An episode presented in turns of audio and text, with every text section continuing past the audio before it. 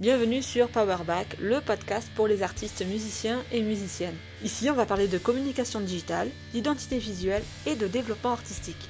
C'est June, ex-chargée de production musicale et à mon compte depuis 2019 en tant que photographe et conseillère en images. Ma mission à travers ce podcast est de te donner tous les outils nécessaires au développement de ton projet artistique afin d'avoir tout d'un pro et de te permettre d'atteindre tes objectifs en tant qu'indé, débutant ou confirmé. Donc si tu as envie de savoir comment faire grandir ta communauté de fans, obtenir des financements ou encore avoir une communication en béton, t'es au bon endroit. Je te donne rendez-vous tous les mercredis, seul ou avec un ou une invitée. Avec Powerback, tu gères ton projet comme tu l'entends, ton son, tes règles. Allez, c'est parti pour l'épisode du jour.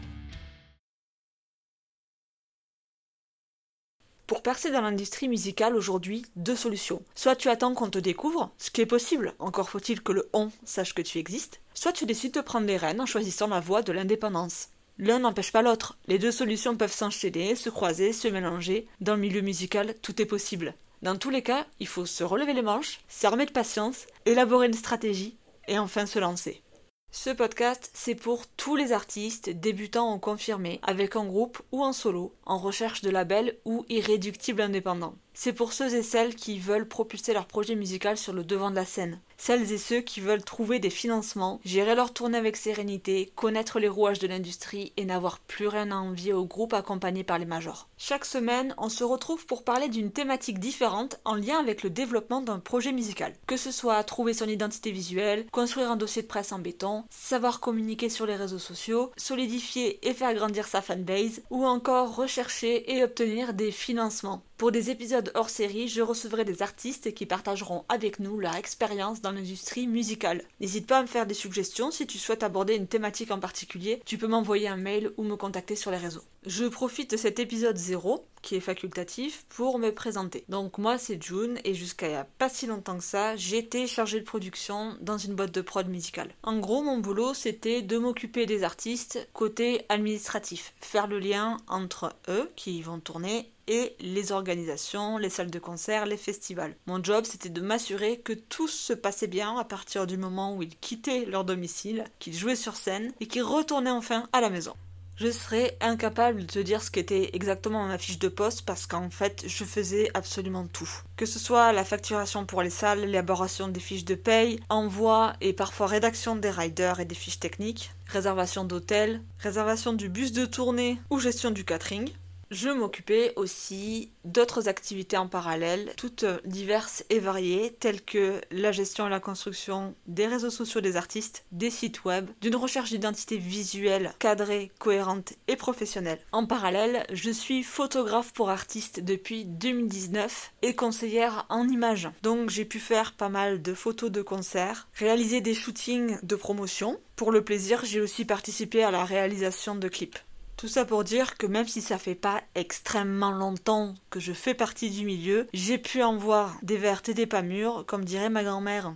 J'ai pu échanger avec beaucoup, beaucoup beaucoup d'artistes, pas uniquement ceux que j'accompagnais au sein de la boîte de prod. J'ai rencontré des artistes en concert, j'ai rencontré des artistes à des rendez-vous, mais aussi dans des salons professionnels de la musique. Bref, j'en ai vu passer de tous les styles, de tous les niveaux. Ça m'a permis d'arriver à cibler un certain besoin de la part des indépendants dans l'industrie musicale. Je suis bien consciente qu'il y a déjà pas mal de contenu destiné aux artistes sur les réseaux sociaux et autres plateformes médias. J'ai moi-même énormément consommé ce genre de contenu et je le fais toujours. En revanche, j'avais comme l'impression que ce contenu ne me parlait pas à moi ou ne parlait pas aux artistes que je côtoyais. Je ne me retrouvais pas dans l'identité visuelle, dans la façon de parler des intervenants ou même dans le contenu souvent réservé aux groupes bien bien avancés.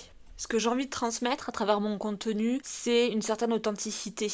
Là, je me cache pas depuis un certain temps sur les réseaux sociaux que c'est la première fois que je fais un podcast et que je me galère grave. J'ai envie de faire grandir mon projet en même temps que je t'aide à faire grandir le tien. J'ai envie de sortir de ce côté verni, impeccable élitiste même parfois, de l'image qu'on a de l'industrie de la musique parce que ce que j'ai pu expérimenter et ce que j'ai pu voir, c'était que tout est possible à condition de savoir où chercher, de savoir quelles sont les astuces, comment faire, avoir en main tous les outils nécessaires pour établir une stratégie de développement. Ne plus avancer au hasard, mais avec déjà deux coups d'avance. Et ça, c'est accessible à tout le monde. Encore faut-il connaître les rouages de l'industrie. Alors certes, ça demande de l'organisation et énormément de travail. Parce que clairement, si tu gères tout seul ou toute seule ton projet musical, tu vas devoir absolument tout faire que ce soit la comptabilité, que ce soit community manager, régisseur de ton propre groupe, booker ou organisateur de tournée, et encore j'en oublie. Et dans ce cas de figure, tu as deux solutions. Soit tu décides d'apprendre tout sur le tas parce que de toute façon, tu n'as pas les moyens de déléguer à quelqu'un et ton groupe n'est pas assez développé pour pouvoir rentrer dans un label soit tu décides d'investir dans des formations, d'investir ton temps et ton argent dans l'apprentissage de ces tâches, ce qui certes coûtera donc du temps et de l'argent, mais te fera avancer beaucoup plus vite, car tu vas arrêter de tâtonner. Au même titre que tu peux être indépendant dans ton projet musical, tu peux aussi être indépendant dans ta formation. Aujourd'hui, pour se former en tant qu'artiste, souvent c'est sur dossier, ça coûte cher, il faut être choisi, il faut faire des tremplins, il y a beaucoup de stress, de sélection. Comment on fait quand on est pas prêt, comment on fait quand on n'est pas choisi? Moi, je pense que tu peux apprendre des trucs de ton côté et grandir tout seul. Personne ne va légitimiser ton projet à part toi. Donc pourquoi attendre d'être choisi sur dossier ou gagner un tremplin? Te former en indépendance, ça va aussi te permettre de pouvoir concilier ta vie personnelle, ta vie artistique et éventuellement ta vie professionnelle avec ton apprentissage. C'est toi qui vas pouvoir gérer les moments où tu décides de te poser sur ton bureau, de prendre des notes et d'adopter une stratégie X ou Y pour développer ton projet. Voilà, je pense que j'ai pas mal résumé le pourquoi du comment du podcast Powerback. Je vais t'expliquer où me trouver sur les réseaux sociaux. C'est très simple, tu cherches Powerback sur Instagram et tu trouveras ma page powerback underscore podcast. Clairement, Instagram, c'est le compte où je serai le plus présente. Je serai aussi sur Facebook et sur YouTube. Le podcast, quant à lui, sera partagé sur toutes les grandes plateformes de streaming Spotify, Deezer, Apple Podcast. Dans réseau social, il y a le mot social. Donc si tu veux m'envoyer des messages, me poser des questions, suggérer des thématiques d'épisodes ou encore, je ne sais pas, juste faire un petit coucou, n'hésite pas, je serai toujours au rendez-vous et on discutera avec grand plaisir.